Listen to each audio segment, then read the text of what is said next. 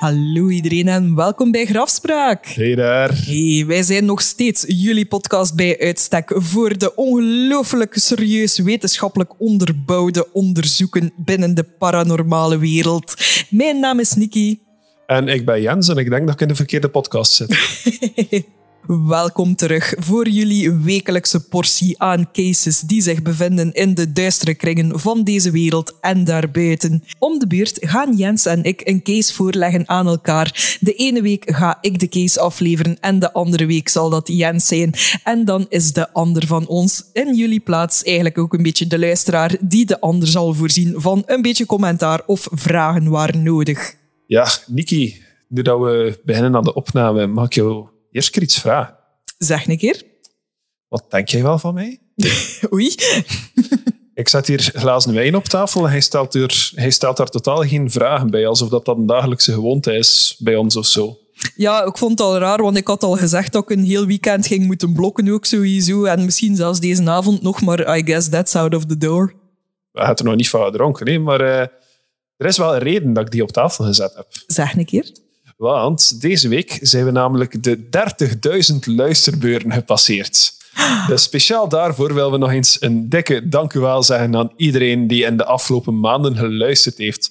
Ik denk dat wij nu al bij al net geen acht maanden bezig zijn, zeker, met grafspraak. Ja, het zal zoiets zijn, hè? Ja, en uh, 30.000 op net geen acht maanden vind ik wel uh, al een heel mooi cijfer. Ik denk dat dat wel iets is dat we heel trots op mogen zijn. En, uh, ik vind het heel humbling eigenlijk. Ik ben iedereen die geluisterd heeft in die periode enorm dankbaar. Ja, wij kunnen echt alleen maar dank u zeggen. Allee, het is fantastisch om iets dat wij gewoon gestart zijn als een klein projectje, nu ondertussen echt al hebben kunnen laten uitgroeien tot iets waar dat mensen echt ja, naar uitkijken bijna. Ja, wij zelf ook.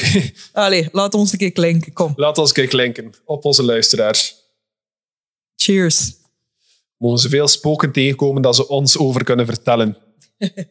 En daarbij zijn er deze week toch ook wel een paar mensen dat we ook toch net ietsje extra meer moeten bedanken ook, hè? Ja, dat klopt. Want er zijn weer een paar mensen die deze aflevering mogelijk hebben helpen maken. Ja, want we hebben wel weer een paar koffietjes binnengekregen. En allee, dat blijft toch echt wel leuk om te zien dat mensen zich er toch willen achter scharen en ons op die manier een beetje steunen. Hè. Ja, uh, absoluut. Want ja, koffietjes doneren is absoluut geen verplichting. We appreciëren dat en je helpt de podcast, maar het feit dat mensen al bereid zijn om dat te doen, vind ik ook wel wonderbaarlijk eigenlijk. Ja, voilà. En deze week gaat onze dank dan ook uit naar Michael en Evelien. Michael en Evelien, dank jullie wel. Echt waar. Dus uh, ja, ik heb al gezegd, het is wonderbaarlijk dat mensen dat willen doen. En uh, we zijn jullie enorm eindeloos dankbaar daarvoor. Dat klopt. En Michael heeft ons niet alleen koffietjes gedoneerd, maar hij heeft ook nog een voice message voor ons klaargezet daar gaan we nu een keer naar luisteren. Hè. De voice message heet Synchronicity. Veel mensen spreken over het aanvoelen wanneer een geliefde gaat sterven. En ik heb het uh, andersom meegemaakt. Heel erg creepy.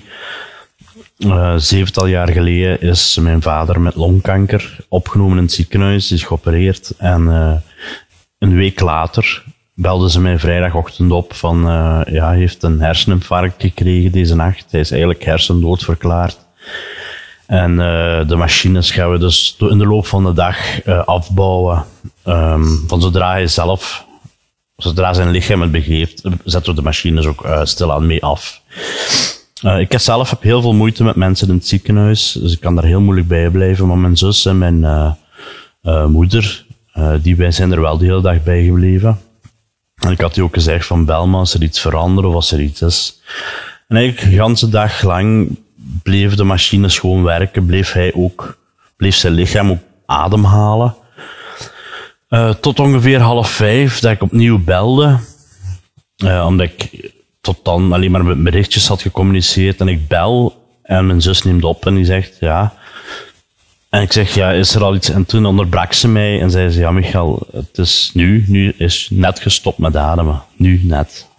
En ja, ik wist niet meer wat zeggen, maar uh, ergens iets in mij. En mijn, zus vond dat ook heel raar. We hadden allebei zo'n idee van, ja, die had, die heeft echt gewacht tot wij alle drie bewust dan met dat moment bezig waren of zo. Ik weet het niet, maar het was heel erg creepy. Ja, ik moet alleszins ook al zeggen, Michael, dank u wel om dat te delen, want dat is ook terug, zoals de, de voorbije verhalen dat we ook al gehoord hebben, terug ongelooflijk persoonlijk. Eh, dus ja, dank u wel dat je dat effectief hebt willen delen. Hè. Ehm, dat is iets ja, dat ik toch wel kan zeggen dat, ja, dat, dat is iets, dat is volgens mij het, ergste dat iemand sowieso kan overkomen. Hè.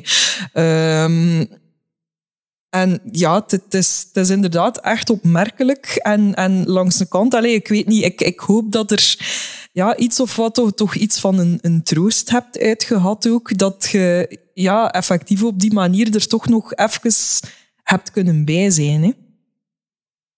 Ja, inderdaad. Ja. Ik denk dat we het uh, kunnen toevoegen aan uh, de lijst van akelige toevallen die mensen al gedeeld hebben met ons. Uh, maar zoals dat we al meermaals hebben moeten zeggen, ja, het is, je, kan, je kan bijna niet ontkennen dat er wel ergens een verband is tussen, ja, tussen de toeval en het feit van dat overlijden. ja, ik denk dat er wel sowieso een link valt te maken. Maar ik denk opnieuw dat dat iets is dat je voor jezelf moet invullen. Ja, absoluut. Um, ik moet zelf zeggen ook, ja, ik, ik, ga niet zeggen dat het soort gelijk is dat ik iets heb meegemaakt, maar uh, ja, toen dat mijn oma uiteindelijk ook uh, aan haar laatste momenten bezig was, zal ik maar zeggen, heeft iedereen ook nog een keer de kans gekregen om effectief op bezoek te komen. En allee, het heeft bij mij ook, ik denk, iets van een vier uur gescheeld dat ik haar nog heb kunnen zien voordat ze effectief ook is kunnen gaan. En gelukkig ook zonder, zonder al te veel af te zien en uh, heel vredig is kunnen gaan. Jij ook bedankt om dat te delen, Niki. Ja. Maar dus bedankt, Michael. Wil je zelf ook een verhaal delen met ons? Dat mag iets paranormaal, iets spooky, iets grappig. Het mag een commentaar zijn, het mag uh, een suggestie zijn. Wil je zoiets delen met ons, dan kan je altijd een voice message inspreken op onze website en die is grafspraak.be. Of je kan ook iets opnemen en doormailen naar grafspraak.gmail.com. Nu, Niki, ik heb ook nog iets positiever om te delen voordat we terug overgaan naar onze uh, grappe paranormale podcast. Zeg een keer. Er zijn namelijk nog een paar ratings binnengekomen deze week. Oeh. Nu, we vinden het altijd leuk om te horen wat dan mensen vinden van de podcast. Want niemand haat zijn eigen kunst zo hard als de kunstenaar. Dus het is altijd leuk om van iemand anders te horen wat, uh, wat ze er leuk aan vinden. En deze week hebben we twee berichtjes binnengekregen. Eentje van Anna Smet, getiteld Twee fantastische hosts. Dank u wel, Anna. Ma. Nog nooit zo geïnteresseerd geweest in het paranormale als nu door de twee fantastische hosts. Dank u wel. Dat is een rating dat we hebben binnengekregen via Apple Podcasts. Zijn het vijf sterren? Vijf sterren, zoals het hoort. Dan is Anna al zeker gespaard gebleven van whatever dat deze week gaat zijn. En de tweede rating komt binnen van Ellie. Die is getiteld Heerlijke Podcast. Normaal luister ik via Spotify, maar ben eventjes naar Apple Podcast geswitcht voor een review. Ik vind het een super toffe podcast, leuke weetjes, vleugje humor, toffe interactie, het nodige scepticisme. Ik kijk er naar uit de volgende afleveringen te beluisteren. Dank u wel, Ellie. Dat dank u. enorm veel deugd om dat te horen. Ja. En beste luisteraar, als je ook wilt dat jouw rating voorgelezen wordt in de podcast, laat dan ook een berichtje achter op Apple Podcast. Maar uiteraard alleen maar als vijf sterren zijn. Uiteraard er alleen maar als vijf sterren zijn. Die fucker die ons daar een hobbypodcast noemde in oktober, die hou je niet voorlezen. Want die luistert toch al niet meer naar ons, dus dat maakt niet uit. Goed. Nog een beetje alcohol drinken en eh, ik stel voor dat we beginnen aan de orde van de dag. Ja, Jens, de orde van de dag. Of eh, ja, eigenlijk zou ik beter al eh, de dagschotel beginnen zeggen eh, na de laatste post in de Facebookgroep. Ja, als we grafsmaak ooit effectief openen, dan zal de dagschotel er zeker op staan. Of de orde van de dagschotel. Nu, ik wou eigenlijk, voordat ik met de case van vandaag wou beginnen, ehm wou ik een stukje delen van een artikel dat ik eh, de afgelopen week heb gevonden.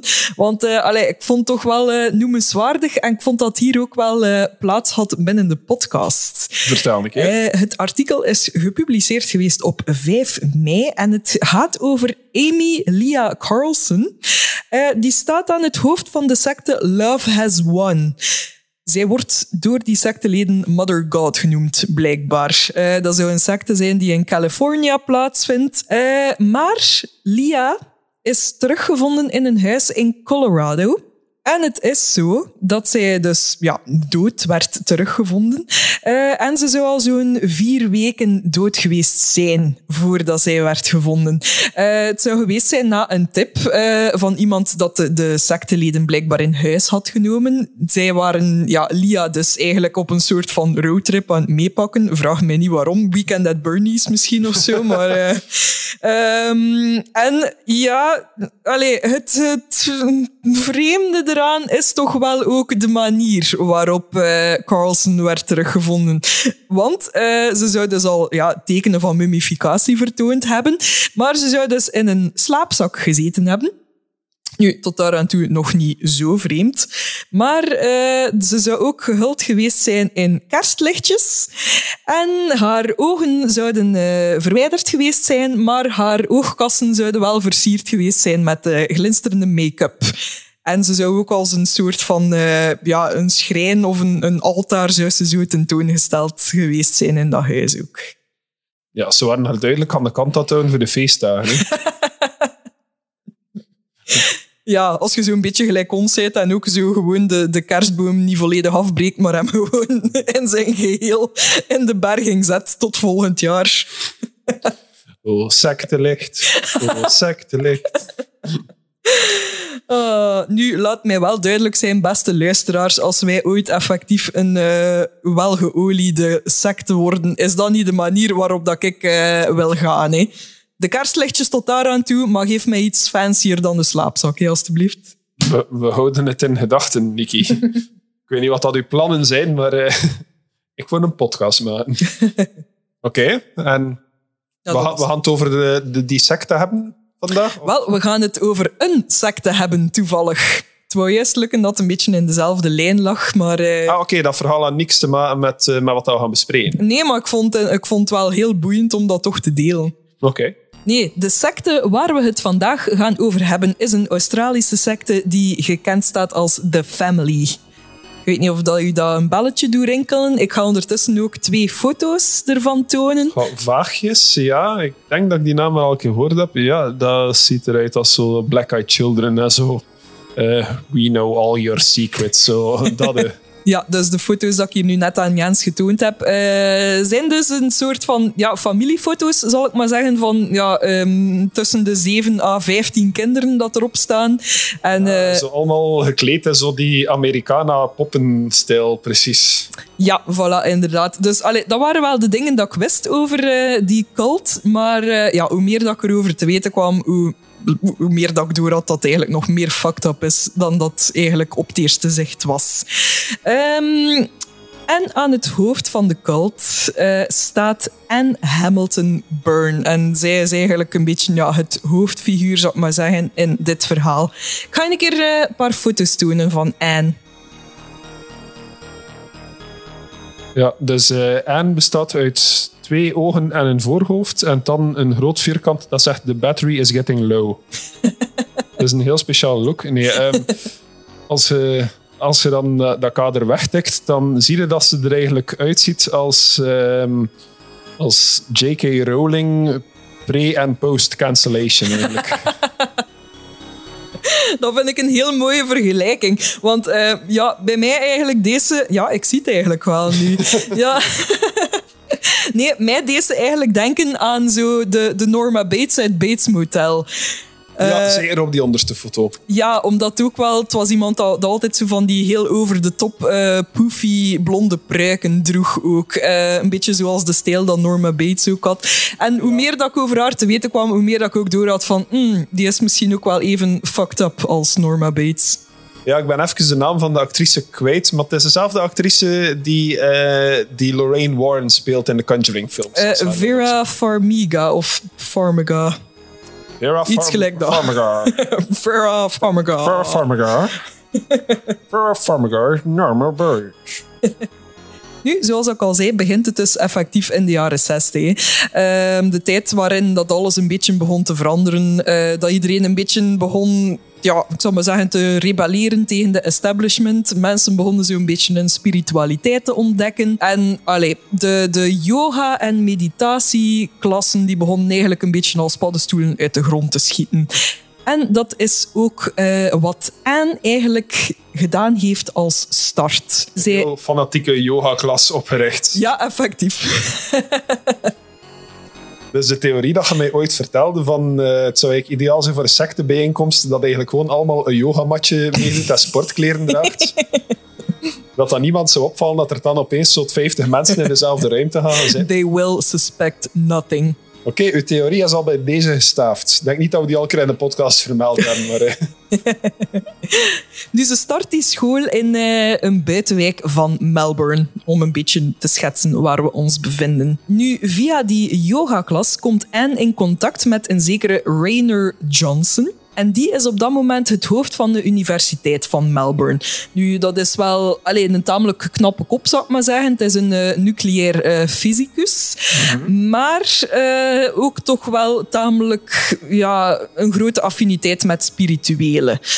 want blijkbaar was dat zo dat dat toch wel iets was dat tamelijk in de hogere rangen werd uitgevoerd. Als ik ja, dat mag geloven wat ik gelezen heb, dan, dan werd dat ook zo echt in de upper en middle class werd dat wel een keer gedaan. Zo van die spirituele meetings, waar dat er zo'n yogi bij kwam, of dan ze zelfs een Ouija-bord boven haalden, blijkbaar.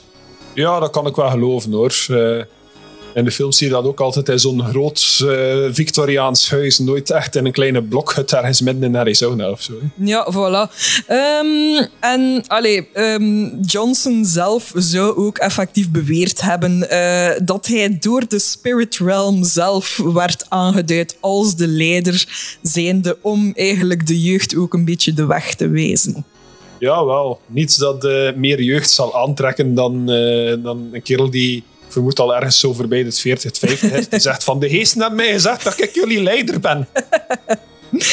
Nu, ja, door zijn positie had hij natuurlijk ook wel een, eh, een goede kring waarin dat hij vertoefde. Hè. Uh, dokters en advocaten en dergelijke. En uh, ja, door die klas kwam hij dus ook in aanraking met uh, Anne. Um, en het komt dus op het punt dat ze effectief samen de secte opstarten. Um, zoals dat ik zei, gekend als The Family, maar ook blijkbaar gekend onder de naam uh, The Great White Brotherhood. Ik vraag me nu wel af of dat er zo um, bureaucratische stappen zijn dat je moet zetten om een secte op te starten. Is dat zo'n beetje like een VZW oprichten of zo? Of is dat moeilijker? ja, wel een goede vraag. Maar ze hadden in elk geval wel een, uh, een gebouw dat ze effectief volledig afhuurden als hun, ja, moet ik het zeggen, een uitvalsbasis. Uh, waar dat er dus regelmatig wel de meetings werden gehouden en dergelijke. En Allee, zoals ik zeg, er zaten ook advocaten in die secte. Dus allee, ik denk dat het maar een woord was om de keer ergens hier en daar een document te vervalsen. Maar dat was in Australië zeker, hè? Ja, klopt. Ja. Ik weet dat er uh, dat in Amerika heel gemakkelijk is om een secte op te richten, omdat ze daar zodanig religieus zijn dat dat in de grondwet is opgenomen. En dat iedereen die beweert dat iets religie is, eigenlijk vrijgesteld is van, uh, van politieke gevolgen of zo dat daardoor dingen like Scientology zo kunnen ontstaan. Maar ik weet niet hoe dat, dat in Australië zit eigenlijk. Ja, ik durf het niet zeker te zeggen. Ook omdat ik niet echt weet om ja, hoe ver dat ze gingen in zichzelf zo kenbaar te maken.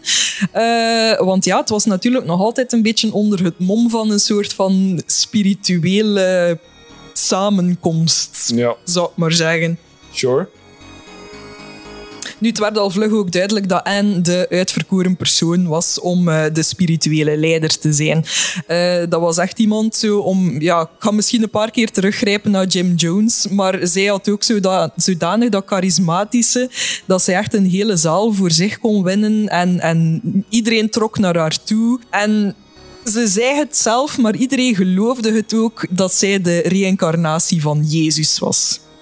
Ja, wel, er is zo een fenomeen dat een paar jaar geleden onderzocht geweest is, waarbij dat blijkt dat zo heel veel secteleiders en ook zo goed als elke persoon die ooit president van Amerika geweest is en zo, dat die allemaal zo'n beetje dezelfde mentale aandoening hebben. Uh, en uh, ja, dat dat er net voor zorgt dat heel veel secteleiders één al in staat zijn om die positie vol te houden, want dat kan ook niet gemakkelijk zijn. Uh, maar twee, ook dat ze zo overtuigend kunnen zijn naar andere mensen toe. En dat is eigenlijk puur iets iets in hun, in hun brein dat niet juist zit. Hè. Maar uh, dat hadden dus blijkbaar nodig om een secteleider te kunnen worden. Ik had wel al gedacht dat de psychiatrisch verpleegkundige in u echt een field tegen hebben met dit. Nog iets meer dan een maand en ik ben officieel psychiatrisch verpleegkundige. Ja, wel, bij deze klinken we daar ook nog een keer op. Jens heeft een nieuwe job. Eh, ja, maar it's not over till the fat lady sings. Hè. Dus eh, la- laten we wachten tot ik effectief mijn diploma in handen heb. Allee, dan, maar ik ga toch een keer drinken. Ja. Nu, laat mij er wel bij zeggen, we zijn nu natuurlijk ook de jaren 60 ehm, en heeft ook wel degelijk een visioen gekregen onder invloed van LSD. Which was the way then, blijkbaar. Ehm, ze zou blijkbaar in dat visioen gehoord hebben dat ze mensen en kinderen moest verzamelen, omdat er op een dag de mensheid grotendeels zou uitgeroeid worden door ja, natuurrampen of een derde wereldoorlog. En haar volk zou dan natuurlijk uitverkoren zijn om wat dat er ook nog overschiet van de rest van de wereld terug een beetje op te voeden en de wereld weer beter te maken. Ja, dus zo'n beetje een moderne ark van Noah eigenlijk. Ja, Eh, nu het is ook wel zo dat het een beetje een mix was van ja, de, de typische christendom, maar ook een beetje de Oosterse filosofie. Want karma keerde heel erg terug, maar ook natuurlijk de reïncarnatie. Eh, en maakte haar volgelingen wijs dat zij al miljoenen levens hebben gehad en dat dit nu hun laatste leven zou zijn, waar ze momenteel in zitten. Nu, ja, een van de leden... ehm, ja, ik moet zeggen dat ik mij grotendeels gebaseerd heb op een eh, documentaire van bijna drie uur. Ehm, ik ga ook de link daarvoor in de case zetten.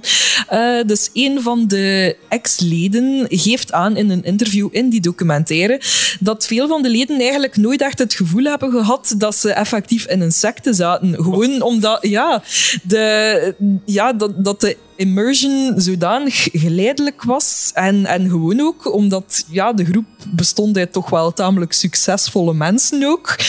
Eh, ja, wie had er gaan denken dat een dokter en een advocaat, ja, dan die hun er zouden bezighouden met een secte?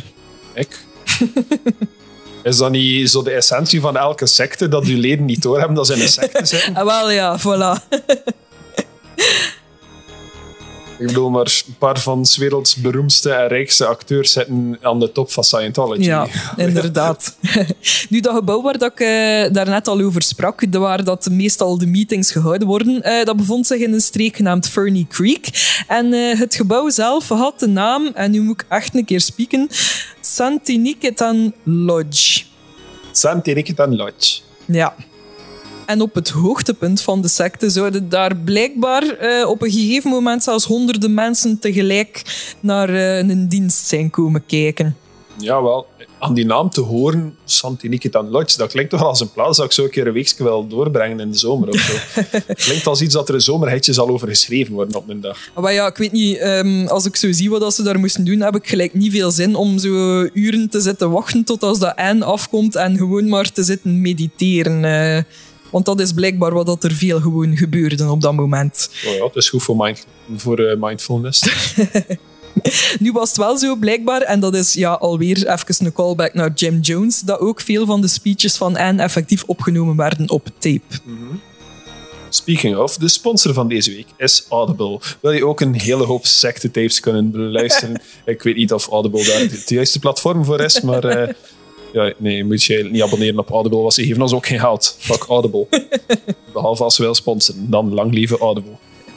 Nu, Jens, moest het daarbij blijven, eh, zou het natuurlijk niet de moeite zijn om die secte te vermelden in grafspraak. Nee, ik vermoed dat er wel eh, een of andere craziness zal beginnen gebeuren, zo ergens eind de jaren 60 zo. Ja, voilà. Wel, eh, het is sowieso al zo dat hoe meer leden en hoe meer macht dat Anne begon te krijgen, ehm, ja, hoe meer dat ze ook begon te, te verwachten van haar leden. Hè. Ze, ze slaagde erin ehm, ja, om heel veel panden te kunnen opkopen eh, ter hoogte van die lodge, eigenlijk in de perimeter er rond. Ehm, al dan niet met donaties van de leden zelf al. Ehm, ja, om daar natuurlijk ook een paar van de meer notabele secteleden zich te laten vestigen. Heel dicht in de buurt van, eh, van de hal. Dus eigenlijk al ja, de start van een kleine commune, zal ik maar zeggen. Hè. Ehm, maar mm, ja, Anne begon tamelijk veel eisen te worden, ook over haar leden. Ehm, want ze begon zelfs te beslissen wie dat er ehm, ja, bij elkaar mocht blijven. Als zij vond dat er een andere partner beter geschikt was, dan zou hij gedwongen worden om te scheiden van uw huidige partner. En als ze vond dat hij kinderen moest krijgen met iemand, ja, dan kon hij maar beter maken dat je ermee in bed ook. ook. Oké, maar ja, tof klinkt ze niet, maar Dat was dus haar goddelijke missie van bepaald wie dat er poept met wie. Een onderdeel ervan, ja. Voor de Nederlanders, uh, deze grap is niet wat jullie denken. Nu, zoals ik al zei, gaan er natuurlijk ook donaties zijn van haar secteleden. Want ja, anders zou het geen goede secte zijn, natuurlijk. Er staat ook ergens een Buy Me a Coffee link staan. voilà. Um, ja, wat ik heb opgevangen uh, is dat haar geschatte waarde uiteindelijk ergens op een uh, goede 50 miljoen Australische dollar zou staan. Holy shit. Ja, en ze zou uiteindelijk panden opkopen in Australië, de VS en het Verenigd Koninkrijk om uh, haar secte te doen uitgroeien als ik het goed op heb, is de Australische dollar ook maar iets lager dan de Amerikaanse dollar. Hè? Dus... Ja, ik durf niet zeker te zeggen, maar laat ons zeggen dat het wel veel is. Ja, pak, ja. elke schatting normaal zou ik zeggen dat de Australische dollar zo'n 75 à 80 eurocent is. Mm, ik ga er gewoon ja op knikken, want ik ken niet genoeg batterij om het op te zoeken op dit moment. Ik ben dat hier volledig uit mijn duim aan het zuigen trouwens, maar ik weet, ik weet dat het lager is dan de euro. Nu was het ook zo dat veel mensen nog extra werk moesten doen voor en ook, buiten hun gewone job dat ze al hadden. Um, dat ze blijkbaar soms tot 16 uur op een dag zouden moeten werken. Um, en ja, daarbovenop natuurlijk ook nog een keer geld moesten betalen voor hun meditatielessen en ja, nog allemaal andere zaken ook natuurlijk. Hè. Nu, de manier waarop dat Anne dat ook vooral deed, um, was omdat ze dus de mensen wel degelijk liet geloven dat ze ook ja, speciale krachten had. En mensen geloofden dat ook. Uh, zo zouden er veel van overtuigd zijn dat uh, Anne effectief vloeken kon uitspreken over hen. Uh, blijkbaar een van haar favoriete activiteiten om te doen was ermee dreigen om namen van mensen op een papiertje te schrijven, dat in een ijsblokjesvorm te doen. En dan effectief ja, natuurlijk dat water in die ijsblokjesvorm ja, te laten bevriezen. En als dreigement zou ze dan ja, die, die blokjes kapot slaan en daarmee dan eigenlijk een vloek uitspreken over die persoon. Is dat zo gemakkelijk? Hoe noemt die kerel die onze hobbypodcast noemde? Wacht maar, dat is alleen in onze vriezer. Zijn naam, even voor de duidelijkheid, ben er geen mensen aan het bedrijven. Nu, het zou zelfs zo ver gaan in, in het feit dat mensen dat geloven. Uh, dat ze een keer tegen iemand zou gezegd hebben van kijk, jij gaat thuiskomen en jij gaat een hartaanval krijgen. En die persoon zou daar zodanig van ja, half in shock zijn geraakt, zou ik maar zeggen, dat hij effectief is thuisgekomen en een hartaanval heeft gekregen. Oké, okay, um, ehm, ik steun Anne volledig in uh, het zijn van de leider van, uh, van ons volk en ik volg haar blindelings. Ah, als het een troost is, ze leeft niet meer ondertussen. Okay. Ze is, ze is zo'n goede twee jaar geleden overleden. Oh, fuck Anne. But she haunts you beyond the grave. Als als een diepvriezer opeens openzwaait. Nu gaan we een beetje verder uh, in de tijd. We zitten nu ongeveer in de overgang van de jaren 60, jaren 70. Uh, eh, ongeveer een beetje op het hoogtepunt, laat ons zeggen. Um, en nu begint er ook uh, iemand anders, of iets anders, zou ik maar zeggen, een grote rol te spelen. Namelijk het psychiatrisch centrum van New Haven. Want het is namelijk zo dat het hoofd daar, geraad het al, ook deel uitmaakt van de secte. Makes sense, ja. Nu, enerzijds werd dat dus gebruikt ook als plaats om nieuwe leden te recruteren, zeg maar dokters, verplegers en dergelijke. Um, maar aan de andere kant zou het ook een plaats zijn waar leden als straf naartoe zouden worden gestuurd. Als, als patiënten? Als patiënten. Uh, het zou zelfs zo geweest zijn dat er zelfs effectief iemand een lobotomie heeft gekregen. Jo ik ben nog, ben nog blij voor die tijd dat bij eentje gebleven is, eerlijk gezegd. Ja, ja. Uh, nu verder in New Haven zouden er ook veel leden zijn dan effectief ook experimenten moeten ondergaan onder invloed van LSD. Uh, eh, omdat dat blijkbaar ook als een soort van waarheidsserum werd gebruikt. Ook, waardoor dat Anne ook nog aan informatie kon geraken dat ze heel goed tegen hen voor haar eigen gewin kon gebruiken ook. Zeg maar, mag ik iets vragen? Tuurlijk. Pak nu ik ben een luisteraar zonder eigenlijk iets van medische achtergrond of kennis. En ik hoor net zo'n woord lobotomie. Kunnen mij misschien een keer uitleggen wat dat, dat is? Wel, Jens. ik heb het gevoel dat je mij aan het testen bent, omdat jij dat beter gaat weten. Uh, maar uh, als ik uh, populaire cultuur mag geloven en ook alle medische foto's dat ik al heb gezien, is dat er een heel grote pin, zeg maar zo'n soort van icepick, wordt in de oogholte gestoken en wordt er eigenlijk op die manier de, de, de frontale kwap of ik weet niet hoe dat ik het moet noemen, wordt er daar een soort van plek aangetikt eigenlijk, waardoor dat... Um, ja, het is niet dat er iets van een, een functie uitvalt of zo, maar, maar dat er toch psychisch, dat er gelijk wordt verdoofd een beetje bijna, denk ik. Hè? Ja, er vallen effectief heel veel functies uit daarbij. Dat is een beetje de essentie ervan, denk ik. Maar uh, ja, het komt erop neer dat ze een stuk van je hersenen gewoon inactief maken, waardoor dat je heel docile en afgevlakt en zo raakt. Ja. Ik denk dat je dat ook ziet in die Ratchet-serie, dat uh, een tijdje geleden is uitgekomen voor de mensen die, uh, die het graag willen zien. Trouwens wel een aanrader van de serie. Ja, klopt. Zeker en vast. Het was niet zozeer om u te testen, maar gewoon omdat ik denk dat niet iedereen standaard weet wat dat een lobotomie is. Ja, voilà. Zeker. De Ramones zijn er ook een nummer over gemaakt. en over shock treatment. Ja, dat ook. And I want to be sedated. De lobotomieën gebeuren bij mij weten niet meer, toch niet in de westerse wereld. Shock treatment wel Ik denk dat je niet wilt weten wat er achter sommige gesloten deuren gebeurt. Ik ben er vrij zeker van dat er wel nog lobotomieën gebeuren. Ja, maar ze zijn niet meer legaal nu. Ja, er gebeurt zoveel dat niet legaal is, Jens. Maar goed. Um, helaas is er nog iemand dat ook het slachtoffer wordt van New Haven. Uh, namelijk de vrouw van Bill Hamilton. En heeft haar ogen gezet op Bill als husband material. En ze zal er ook voor zorgen dat ze hem ook zal krijgen. Um, want Bill was getrouwd met een vrouw genaamd May. En hij had daar ook vier kinderen mee. Uh, maar Anne zorgt er dus ook voor dat May naar New Haven gestuurd wordt. En dat ze daar dus ook zwaar gedrogeerd wordt. En daar ook haar dagen zal slijten. Dus tot voordien heette ze nog niet Hamilton, als ik het goed begrijp. Wel, um, ze heette eigenlijk helemaal zelfs niet Anne. Uh, ze is geboren als Evelyn Grace Victoria Edwards. En om specifiek te zijn, op 30 december 1921. Nu, los daarvan is dat nu eigenlijk kort gezegd alles wat dat de volwassenen in de secte zijn aangedaan geweest. Oh nee, I don't like that sentence. Ja, want ik heb je natuurlijk niet voor niets de foto's daarnet getoond. Want wie stonden er vooral op die foto's daarnet? Heel veel creepy kinderen. Heel veel creepy kinderen. Nu, allee, die kinderen zelf waren niet creepy hoor, maar wel wat dat er hen aangedaan werd, helaas. Nee, dus um, zoals ik al gezegd had, uh, door New Haven en, en door eigenlijk het volk dat ze al had in haar kring van de secte, had ze natuurlijk heel veel dokters en verplegers in haar uh, arsenaal, mm -hmm. om het zo te zeggen. Altijd handig.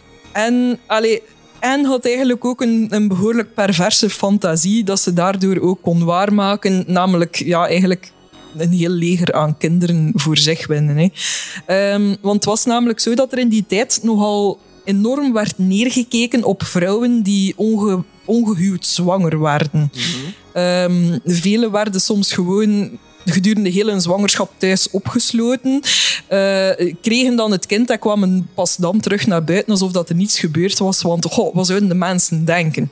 Ja, dat gebeurde effectief. Of zo kinderen die dan uh, ter adoptie aan een klooster werden gelegd of zo. Dat gebeurde heel vaak in die tijd. Ja, en dat is helaas ook de manier waarop dat Anne heel veel kinderen voor zich heeft kunnen winnen. Hè. Um, dat ze eigenlijk veel van de vrouwen al overtuigden van ja, dat, dat niet ging lukken voor hen om voor de kinderen te zorgen. Meestal kon ze zelfs sommige secteleden zodanig manipuleren om niet voor hun eigen kind te kunnen zorgen, dat ze zelfs van haar secteleden ook kinderen heeft geadopteerd.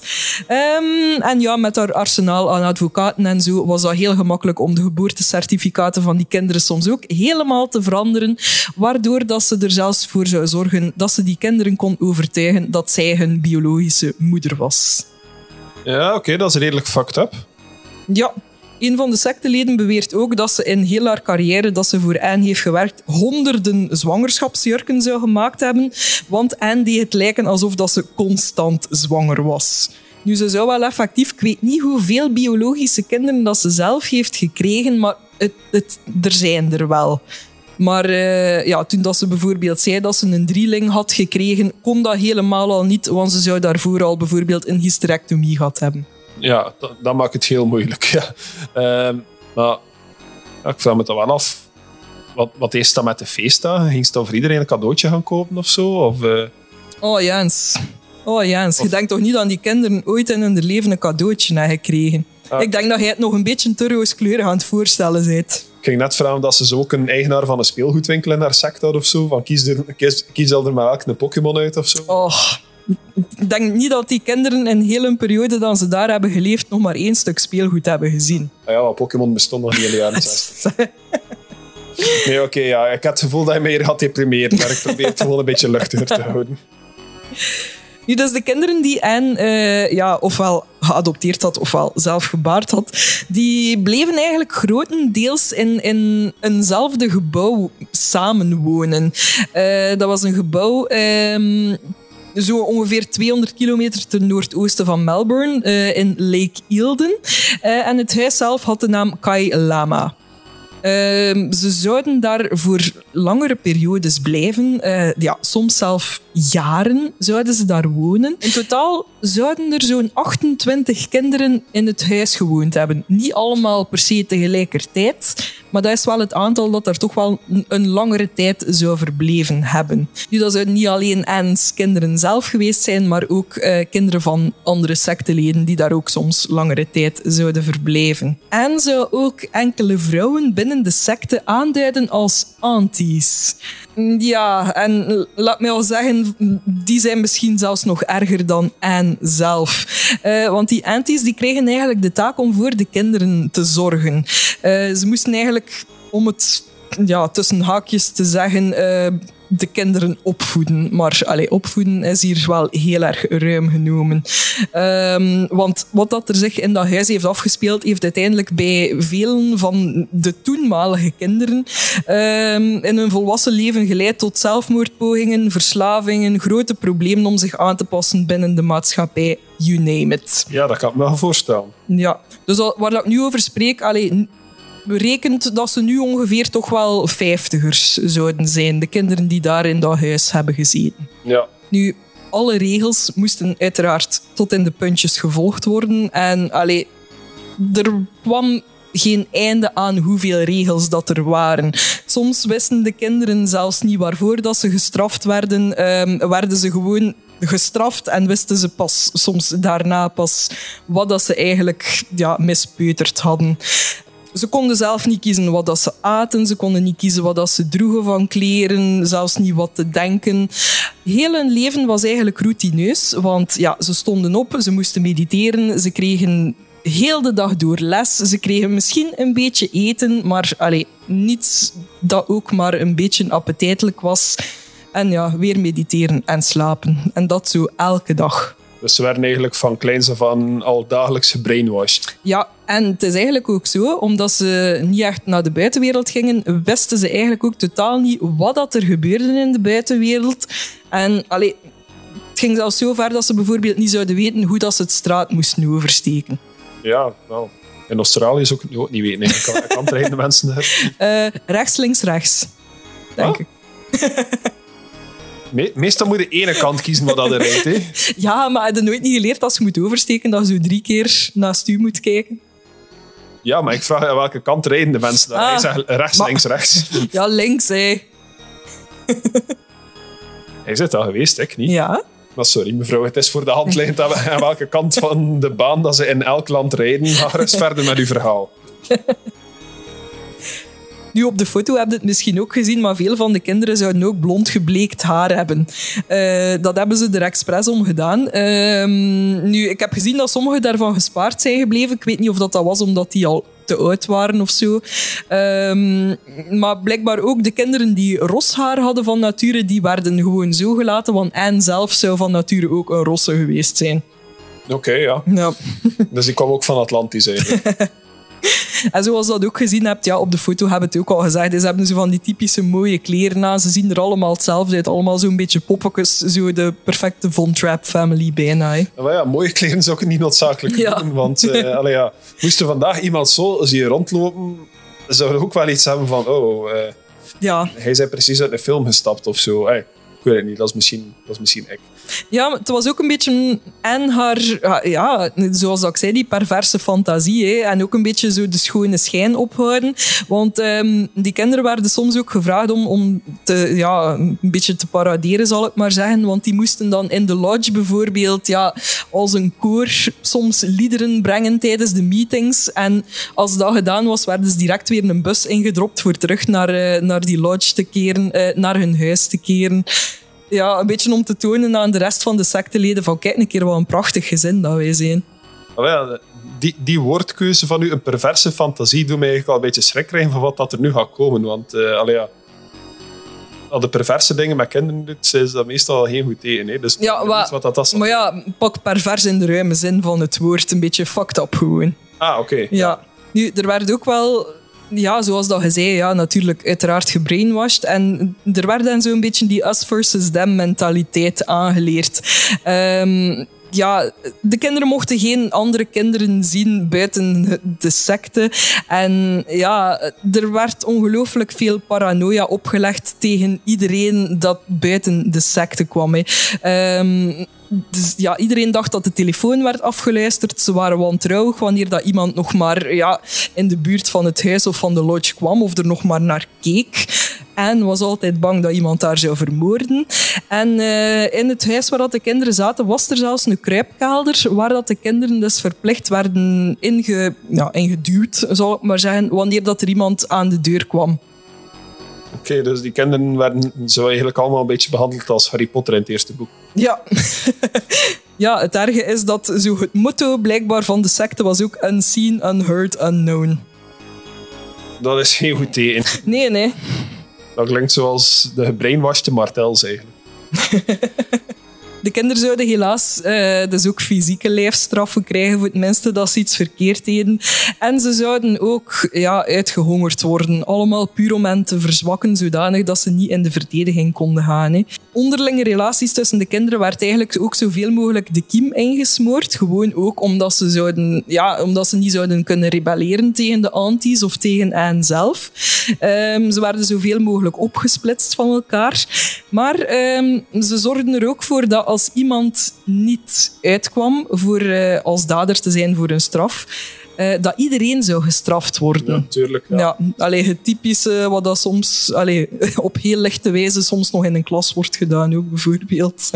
Ja, wel. Ik, ik weet niet waar dat verhaal naartoe gaat gaan, of dat die kinderen vandaag nog in leven zijn of zo, maar uh, ik denk dat, dat psychiaters die nog tot in de eeuwen zou kunnen bestuderen, in feite, om uh, te zien welke resultaten dat dat allemaal had heeft bij die mensen. Ja, ja, ja absoluut. Um, nu, helaas uh, komt hier ook wel het deel dat de kinderen ook wel gedrogeerd werden. Uh, ze zouden effectief LSD toegediend gekregen hebben. Um, een van de kinderen, nu volwassen, zegt in de documentaire dat ze bijvoorbeeld ook tot drie keer op een dag een halve tablet Valium zou toegediend gekregen hebben en nog andere pillencocktails ook.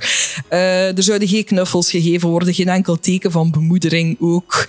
En zou heel goed geweest zijn in het aanbieden van liefde, maar het dan direct ook intrekken. Ja. Ja, dat is ook zo'n tactiek natuurlijk. Hè. Maar, dus die kinderen werden volledig versuft en afgevlakt eigenlijk en waren volledig ja. contact met zichzelf en de wereld kwijt. Ja. Zo kan samenvatten. Inderdaad. En jij vroeg je af of dat er effectief ja, de kinderen nog in leven waren. Ik kan u dus wel zeggen, uh, ik, ik kan het niet zeggen van iedereen. Sommigen hebben effectief zelfmoord gepleegd, helaas. Ja, maar er zijn er ook wel uh, een paar die, die effectief aan het woord komen in die documentaire.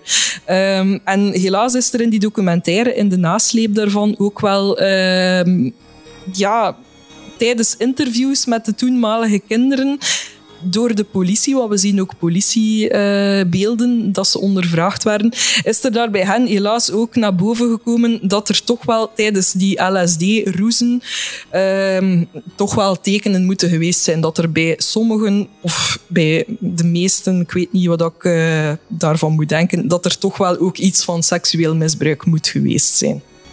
Of ja.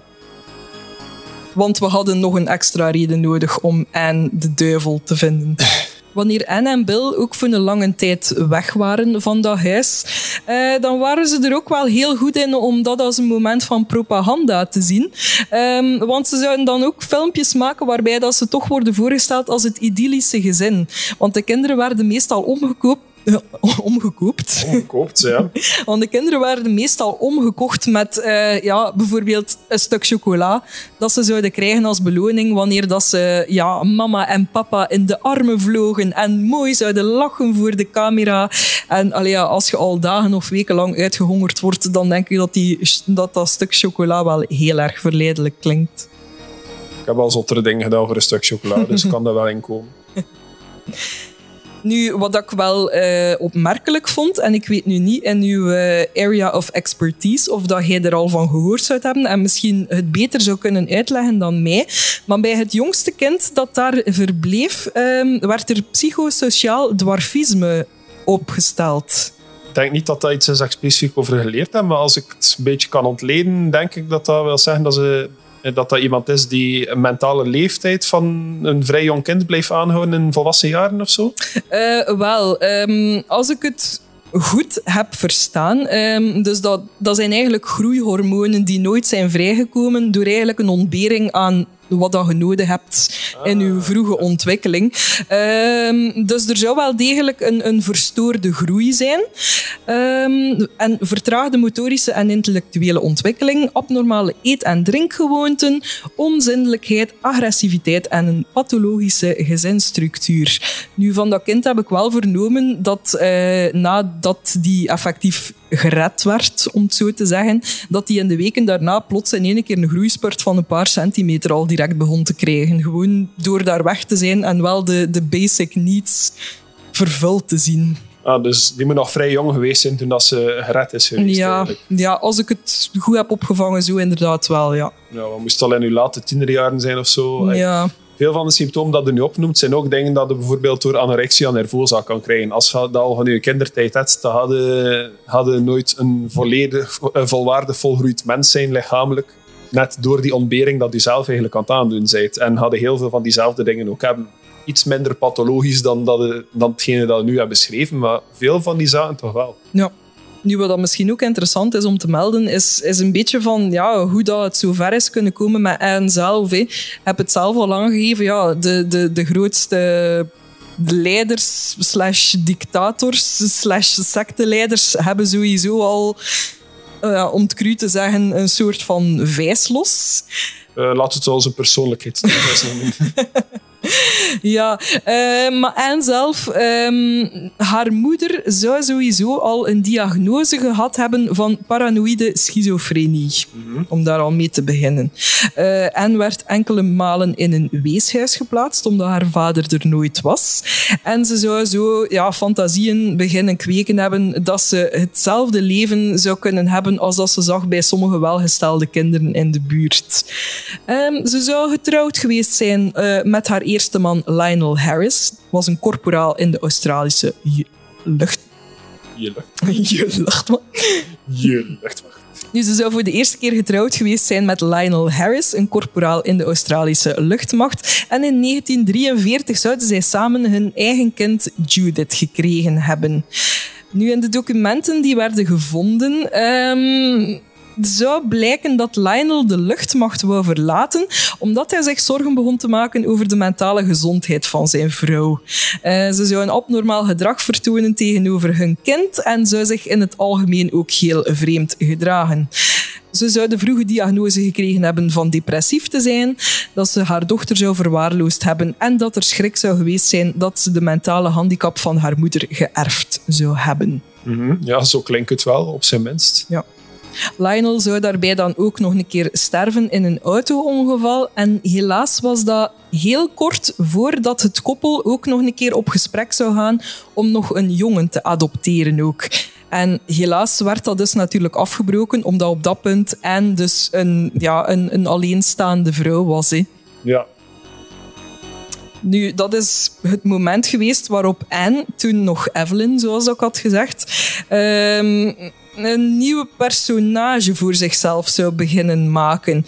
Eh, ze onderging drastische plastische chirurgie en ja, werd zo dus de persoon Anne. Een van de ex-leden, die zelf ook een psychiater is, zou zelf eerlijk ook toegegeven hebben later dat hij haar uh, ja, de psychopathie-stoornis zou aanmeten. Ja, ja. denkt Ik denk dat dat uh, nog vrij licht uitgedrukt is zelfs. Ja, ik kan er wel een paar dingen op pointen, maar psychopathie zou toch wel uh, ja, hoofdkenmerk 1 lijken bij mij. Ja. Ja, en dat is ook jammer. Hè. Allee, dat is zoiets van...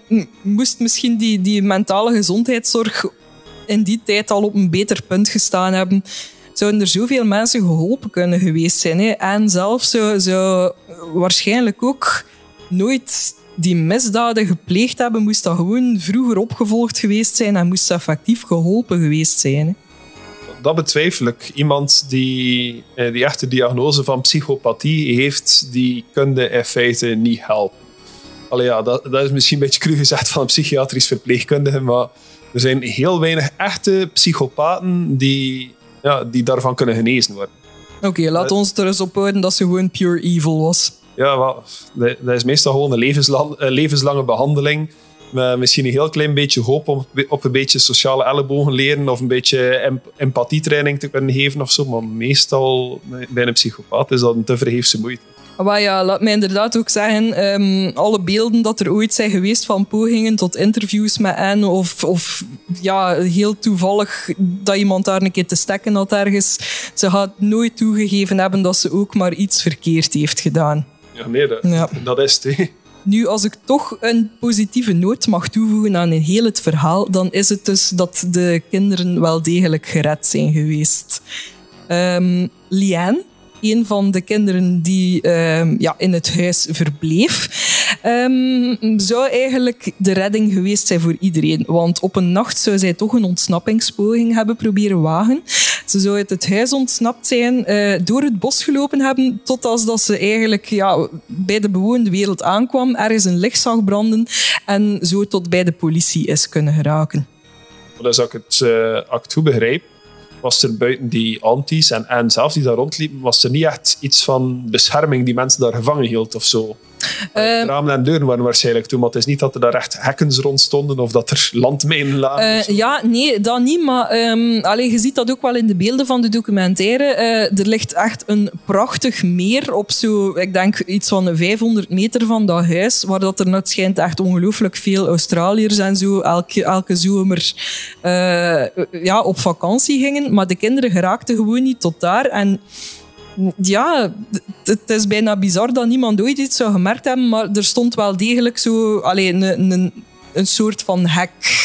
Allee, een, een draad achter. Allee, ja, het, is, het leek niet zo enorm afgeschermd, maar ik denk dat de kinderen op dat punt gewoon zodanig afgestomd waren dat zij niet veel kans zagen of niet veel mogelijkheid zagen om te ontsnappen. Of als ze dat toch deden, ja, dat de straffen gewoon zodanig erg waren. Ja, dat is wel. Natuurlijk, als je van kinds af aan al gebrainwashed wordt, het, het meest wonderbaarlijke aan, aan mensen vind ik dat wij in staat zijn om ons in elke situatie aan te passen. En als het, als het lang genoeg duurt, zal, zal je brein wel gekraakt worden naar de situatie dat je inzet en dan normaliseren.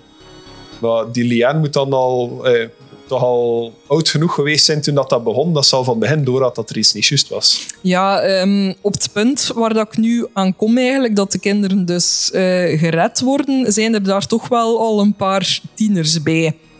En allee, ik, ik, denk dat dat dan toch wel al een moeilijk punt is, want je merkt dat ook aan, aan hun interviews, wanneer dat ze volwassen zijn, dat dat toch wel degenen zijn dat ook enorm moeilijk hebben, nog steeds eigenlijk, om, om ja, nog altijd een, een plaats terug te vinden in de maatschappij. Natuurlijk, ja, je kan geen normaal leven meer hebben wat dat je jeugd geweest is. Hè. Dat gaat niet. Hè. Ja, nee, die kinderen hebben gewoon geen jeugd gehad. Ay, dat, komt daar ook niet buiten zonder een of andere stoornis. Hè. Nee, absoluut. Hoe erg dat ook is om te zeggen, maar die mensen gaan heel in hun leven moeten vechten om iets van normaliteit te kunnen hebben. Absoluut. Ja, het is daarmee dat ik zei, er zijn er veel dan, dan een verslaving hebben gehad of, of zelfmoordpogingen hebben ondernomen.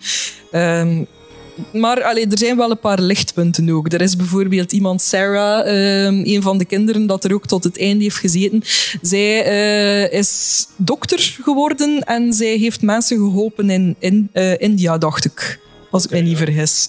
Ehm, helaas is zij wel overleden een paar jaar geleden, maar dat was door hartfalen. Ja. Ja. Ze hebben geen ijsblokje gevonden met haar naam. Oh, dat is- oh, oh. Ah, maar goed, ehm, door de dappere act van Liane zou op 14 augustus 1987 een politie-raid worden gedaan op het huis. En worden eh, op die nacht zes kinderen uit het huis gered. Ik ben niet zeker of dat Liane tot die zes behoort of dat dus met Liane bij zeven kinderen zijn. Maar dat is dus ongeveer het aantal dat op dat moment nog in het huis aanwezig zou geweest zijn. Maar dus die secte heeft bijna 30 jaar gefunctioneerd eigenlijk voordat er effectief is ingegrepen geweest. Maar ja, dat is zo fucked up. Hè? Want het is ook dat, de- dat de toenmalige kinderen zeggen van... Wij staan er soms van versteld. Dat, dat, dat niemand zich daar vragen heeft bijgesteld. Dat niemand ons ooit heeft horen gillen, bijvoorbeeld. Of dat er zoveel volwassenen in die secte zijn geweest... dan gewoon geen gedacht hadden van wat er allemaal aan het gebeuren was. Misschien dan die anties gewoon zodanig goed waren in hun rol te spelen. Van, van ook de schone schijn een beetje op te houden en zo. Ja, maar je zegt het wel, die secte zat vol met dokters, advocaten, politici waarschijnlijk ook. Allee, ja, allemaal mensen met genoeg macht om wel te zorgen dat er niet kon ingegrepen worden. Hè.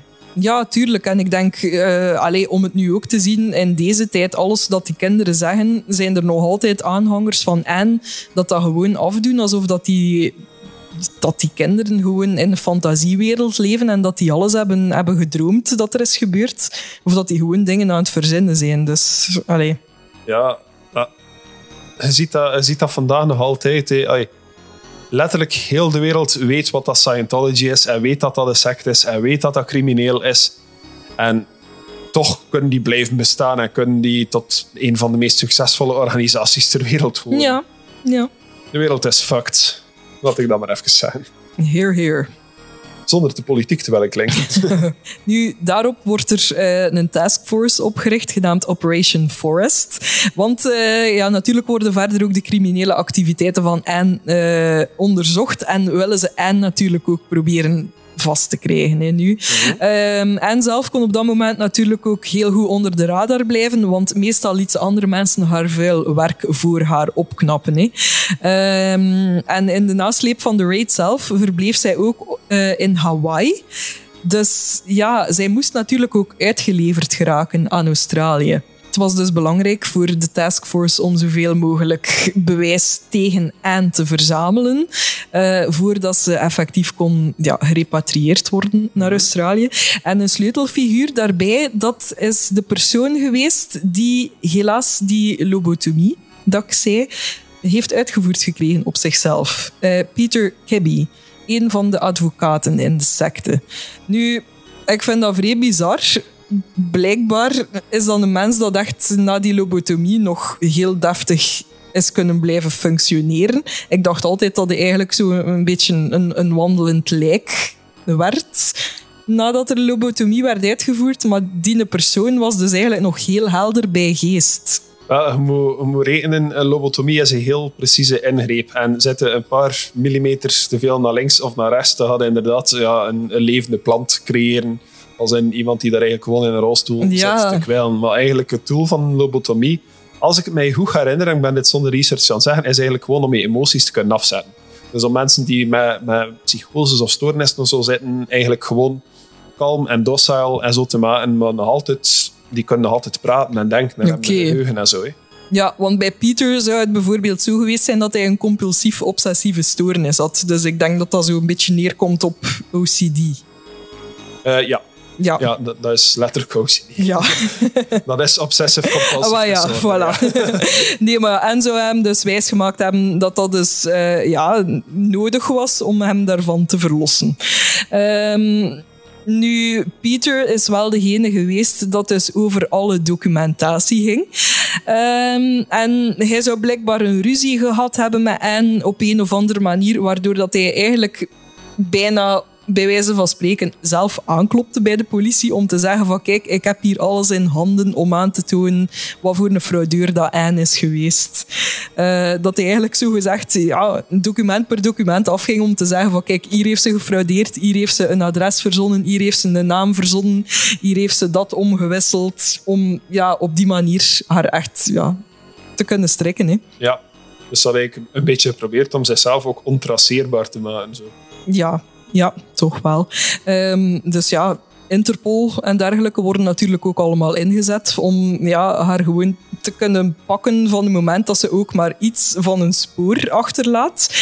Um, en dat lukt gelukkig ook. Anne en Bill worden gearresteerd in New York op 4 juni 1993 in een van hun panden die ze daar hadden. Sure. Nu, um, dan is er helaas wel slecht nieuws. Want een van de voorwaarden om Anne en Bill uh, te laten overleveren aan Australië is blijkbaar dat enkel maar mag meetellen uh, waarvoor dat ze haar hadden laten uh, terugkeren. Dus zijnde voor de fraude en dergelijke. Maar dan ze dus niet konden aangeklaagd worden voor wat dat ze de kinderen hebben aangedaan. Oké. Okay ja, ja. Ik vind het inderdaad vrij raar. Maar allee, zoals dat de agenten het uitlegden, zeiden ze van ja, we worden inderdaad heel graag ja, ook in de schoenen schuiven. Maar blijkbaar zou dan heel het proces niet gedaan worden. Ja. Dus Vraag mij niet hoe dat rechtssysteem werkt, I don't know. Dus het was eigenlijk gewoon een kwestie van we, we kunnen daar wel pakken op iets, maar niet op heel het verhaal. Ja, inderdaad. Uh, ja, dus in heel de gerechtsprocedure zou blijkbaar enkel dan nog in de rechtbank overschieten dat ze straf konden krijgen voor het plegen van mijn eet, waar dat ze zelf dan ook schuldig op pleiten. Nu, op dat moment waren ze ook al zeventigers, uh, Anne en Bill, en uh, hadden ze uiteindelijk nog kans op vijf jaar gevangenis en 60.000 Australische dollar boete. Nu, um, tot op die dag, en dat is echt bizar om de beelden te zien, um, hadden ze effectief nog altijd secteleden dat nog altijd rond hen hingen op weg naar die rechtbank. Ah ja, waarschijnlijk. Ja, uh, oh, dat is echt, dat is niet te doen. Um, en en allee, het is echt fucked up. Hè. Maar uiteindelijk, door hun hoge leeftijd en door hun slechte gezondheid, zouden ze elk slechts 5000 Australische dollar aan boetes moeten betalen ja, hun slechte gezondheid. En heeft wel nog 20 jaar geleefd. En, uh, of meer dan 20 jaar zelfs. Ja, ja, minder gezondheid, laten we het daarop gooien. Nu, Bill zou als eerste sterven in 2001 door nierfalen. Um, en ja, terugkerend op het motto Unseen, Unheard, Unknown, um, kreeg hij ook geen grafsteen. Dus hij werd ergens in, in een unmarked grave begraven.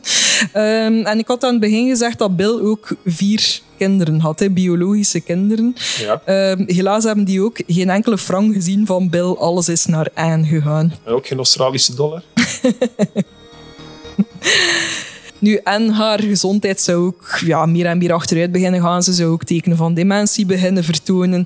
Uh, en uiteindelijk zou ze sterven op 13 juni 2019 op 97-jarige leeftijd. Ik denk bij haar thuis of ergens in een zorgcentrum, maar niet in het gevangen, waar dat ze dus eigenlijk zou thuis gehoord hebben. Dus binnen twee jaar, eh, binnen twee jaar, binnen een maand exact van vandaag, kunnen we de anniversary van haar dood Ding dong, the witch is dead. Ja, sorry, maar allez, wat als ze die kinderen heeft aangedaan. Nu, in de casefile ga ik ook nog een deel van een, uh, een interview um, met Anne steken. Um, gemaakt door, ik geloof dat het programma 60 Minutes heet of zo. Een interview van eigenlijk maar een paar jaar geleden uh, met Anne. En daar zit een van haar dochters, Sarah, zit daarbij. Dus Sarah die helaas al is overleden, ook een paar jaar geleden. En daar zit er ook een, ik denk dat een advocaat of een familievriend slash sectelid is van Anne ook. En het is echt walgelijk hoe dat hij Anne verdedigt en hoe dat hij maar blijft zeggen dat Sarah ook gewoon fantasieën heeft en, en dat ze zo gewoon als kind gewoon dingen heeft verzonnen. En allee, ik ga het er gewoon bij steken, maar Anne zelf ook. Op dat moment ziet ze er ook echt niet meer uit. Hè. Allee, Kunt u iemand voorstellen van bijna 100 jaar dat echt extreme plastische chirurgie heeft ondergaan? Uh, Ja, Ik denk dat je slaapparalyse demon er misschien zo een beetje gaat uitzien, ongeveer. dat zijn ze ook pikzwart en ongeveer een meter twintig groot. Oké, gotcha. Dus dat is ook waar dat ik hierbij mijn case over de family ga besluiten. Ja, ehm, ik hoop dat we op een dag een keer een opbeurende secte kunnen bespreken. Maar dan hoort dat toch niet bij grafspraak, al is dat? Oh ja, het is een beetje te zien hoe dat ermee omgaat. hè. ja, nee, ehm, opnieuw. Het is eh, een heel, heel, heel fucked up verhaal dat je me net verteld hebt. Eens dat je niet vrolijk van wordt. Eh, ja, er is niet echt een paranormaal kantje aan, dus ik ga, ik ga niet zeggen van het is waar of het is geen waar. Ik, ik ga ervan uitgaan dat het waar is, helaas. De secteleden zeggen niet waar. Oké, ja, niet waar dan. Wat zeg, wat zeg je zelf? Ah, ik zei dat het wel degelijk heel erg waar was, helaas. Maar tegen de tijd dat deze aflevering live staat en je hier naar aan het luisteren bent, is er ook al een casefile online. En die kan je lezen op grafspraak.be. Verder zijn wij ook te vinden op de sociale media onder Grafspraak. Dat is op Facebook, Instagram en Twitter. En op Facebook hebben we dan ook nog eens de supergezellige groep, de Grafspraak Community. Wil je zelf ook graag te horen zijn aan het begin van een aflevering, dan kan je altijd een spraakberichtje inspreken. Je kan ervoor naar grafspraak.be gaan en daar op de knop duwen om een spraakberichtje in te spreken, of je kan zelf iets opnemen en doormailen naar ons. Als je dat doet, vragen we wel om je aan de tijdslimiet van drie minuten te houden. Zoals aan het begin van de aflevering gezegd, kan je ons steunen door ons te trakteren op een koffietje. Maar als je graag zelf ook iets in ruil wilt, dan kan je natuurlijk ook iets van onze merch bestellen. We hebben t-shirts, koffietassen, we hebben totebags en we hebben stickers. Nu, het is natuurlijk niet verplicht om je geld uit te geven aan ons. Wij zijn een gratis podcast, wij doen het voor het plezier. Het is leuk als er daar iets uitkomt, maar al het geld gaat ook integraal terug naar de podcast om nieuwe, betere gear te kunnen kopen. Maar als je dus geen financiële steun kan of wil bieden, zijn er ook andere manieren om Grafspraak te steunen. Je kan dat onder andere doen door een rating achter te laten. In ruil wordt jouw rating dan ook voorgelezen in de podcast, zoals je aan het begin van deze opname gehoord hebt. En als je ons wil helpen om hoger in de rankings terecht te komen, dan kan je dat doen door je te abonneren. Je kan dat doen via Apple Podcast, via Stitcher, via Spotify. Eh, jouw podcast-app van keuze kan gebruikt worden om je te abonneren op ons. Want wie luistert zonder zich te abonneren, we weten wie jullie zijn en jullie namen zitten al in onze Ice Cube tray. Bedankt voor het luisteren en tot de volgende grafspraak. Bye.